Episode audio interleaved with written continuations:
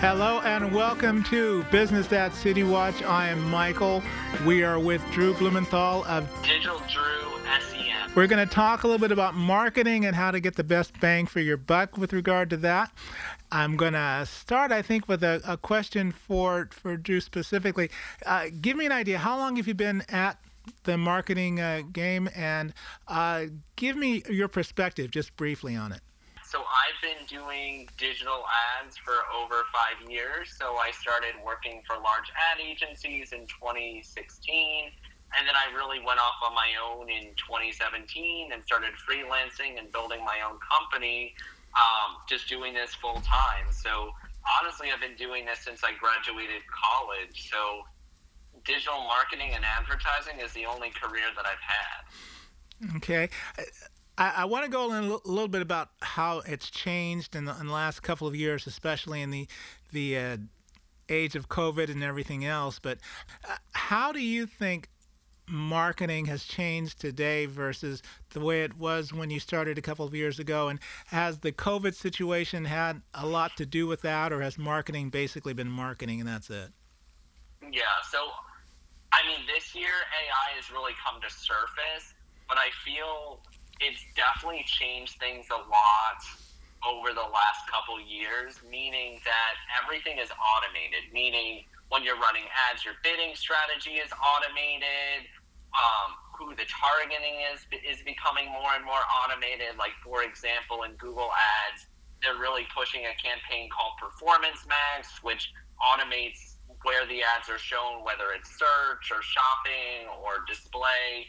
So it's just being able to understand and manipulate the algorithms is really, really becoming big.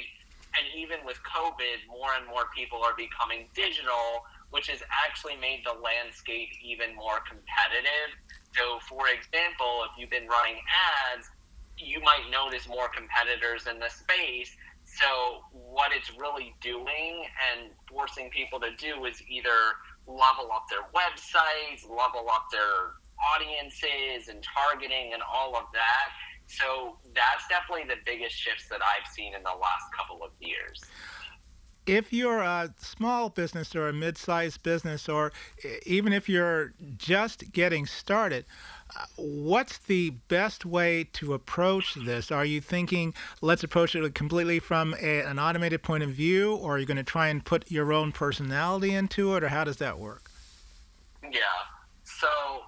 If you were a small business just starting out with it, one is before you start marketing and advertising, really focusing on having a high quality website, making sure that you have good imagery, making sure you have conversion tracking set up, like all important things in order to be set up properly. So while it does cost money to have an expert, it's very easy on your own as a small business to end up wasting your budget and not getting results. So, although it's expensive to hire a freelancer or an agency, spending even a couple hundred bucks on it can really make a difference in terms of your results at the end of the day. If you are a small or mid-sized business business and you're aiming toward a market uh, with everybody else, as you said, it's highly competitive. What's your strategy if you're a small business? Are you looking at this saying, I want to saturate what I can saturate, or am I taking a, a surgical approach to it, or how am I how am I looking at it? I would figure out who within that niche I can go after because you're not going to win based on volume or traffic. So trying to figure out what niche can I really get into within what I do. So whether it's like search or you're doing social media, like really targeting your message based on a value proposition of the market that you could really get. Because sometimes what people do when they're a small business is they say, I want to target this and that and do a billion and five things at once. And then by focusing on just areas and little niches that you could really do very well and focus on, you're going to see a lot better results on focusing on that quality rather than trying to go after quantity. Okay. I want to talk about quality and quantity a bit, but first I'm going to take a break. Uh, we're going to talk talk to people a little bit ourselves, and then we'll come right back to you. City Watch on the Air, heard locally and worldwide on iHeartRadio.com, takes you through the ins and outs of business, exactly what your business needs to showcase your product or service.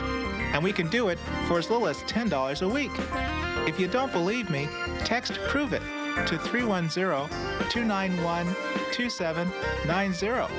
That's Prove It to 310 291 2790.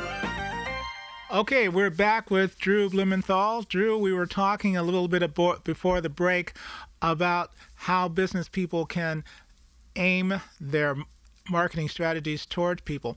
Talk to me a little bit about how a small to mid-sized business can look at, say, a, a marketing niche, whatever that niche might be, and actually crack that because there's so many people, as you said, who are trying to just throw money at something, uh, and that is.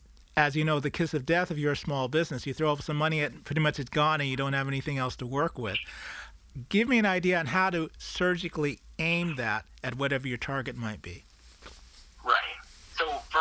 Would try writing it down, really spending some time thinking about your past conversations, thinking about what you do well, and then start to do some Google searches on it. Start to look at the web to see if I went after this niche, are there ads on it? Who would I be competing against? Making sure that there are relevant searches around what you're specifically trying to go after because Google will even make recommendations and say, oh, you should search for this similar keyword or this. So use the internet. And another place that you could go to do great research for free is YouTube. So if you search for something that you think is a great niche, see what kind of videos come up. See what people are actually typing into YouTube because you will get recommendations in terms of what people are searching for. Another free tool that I've used before to do market research for free, because I also have paid tools as well, is a website called Answer the People. So Answer the People is actually a great website where you could go in and you can type something in and it'll show you the exact questions and the exact queries that somebody's typing in and then you'll be able to see what kind of niches should I be going after, and then you could build your website around it. You could build ads around it, and really figure out this is the kinds of niches that I want to go after, where I can actually serve the people well, and actually know that there's volume around it as well. Okay, now I'm going to play devil's advocate just for a second here. You mentioned Answer the People and looking at YouTube. I've talked to people uh, privately and public, publicly uh, with regard to looking at the trends on YouTube or looking at the trends on things like Answer the People. And some of their opinion come back to me saying, well, by the time everybody is on a particular topic or by the time something starts to trend, it's too late. Are we are we looking at that, or is that just their their take on it, or what are we what are we thinking? I mean, I wouldn't go for things that are instant trends. So there's trends where it's going to be gone in six months. What I look for are things that are here to stay and things in your industry or in your niche that you can address that you know in six months to a year will like not be gone. So it's like, are these long term problems that you're trying to solve? Are these things that for example, if it's a meme or things like that, those are things that are going to be highly buzz, highly trend things. Even with social media platforms and things like that, like they rise and fall. So it's just, I would, when you're doing your research, really have that in the back of your head where if you see a huge surge, is it something that you feel, and again, no one has a crystal ball to fully know, but is there enough intuition or if you look at the trend and you see the curve go up very, very quickly, that's usually an indication showing that if it's a very quick rise, there's going to be a very quick fall as well. Okay. And based on your experience on this sort of thing, uh, how long should a business, especially a small business versus a medium or whatever, look at the trends before they actually start to get their feet wet and get into it? Should they give it a lot more time? Should they jump into it while it's hot? What should they What should they look at?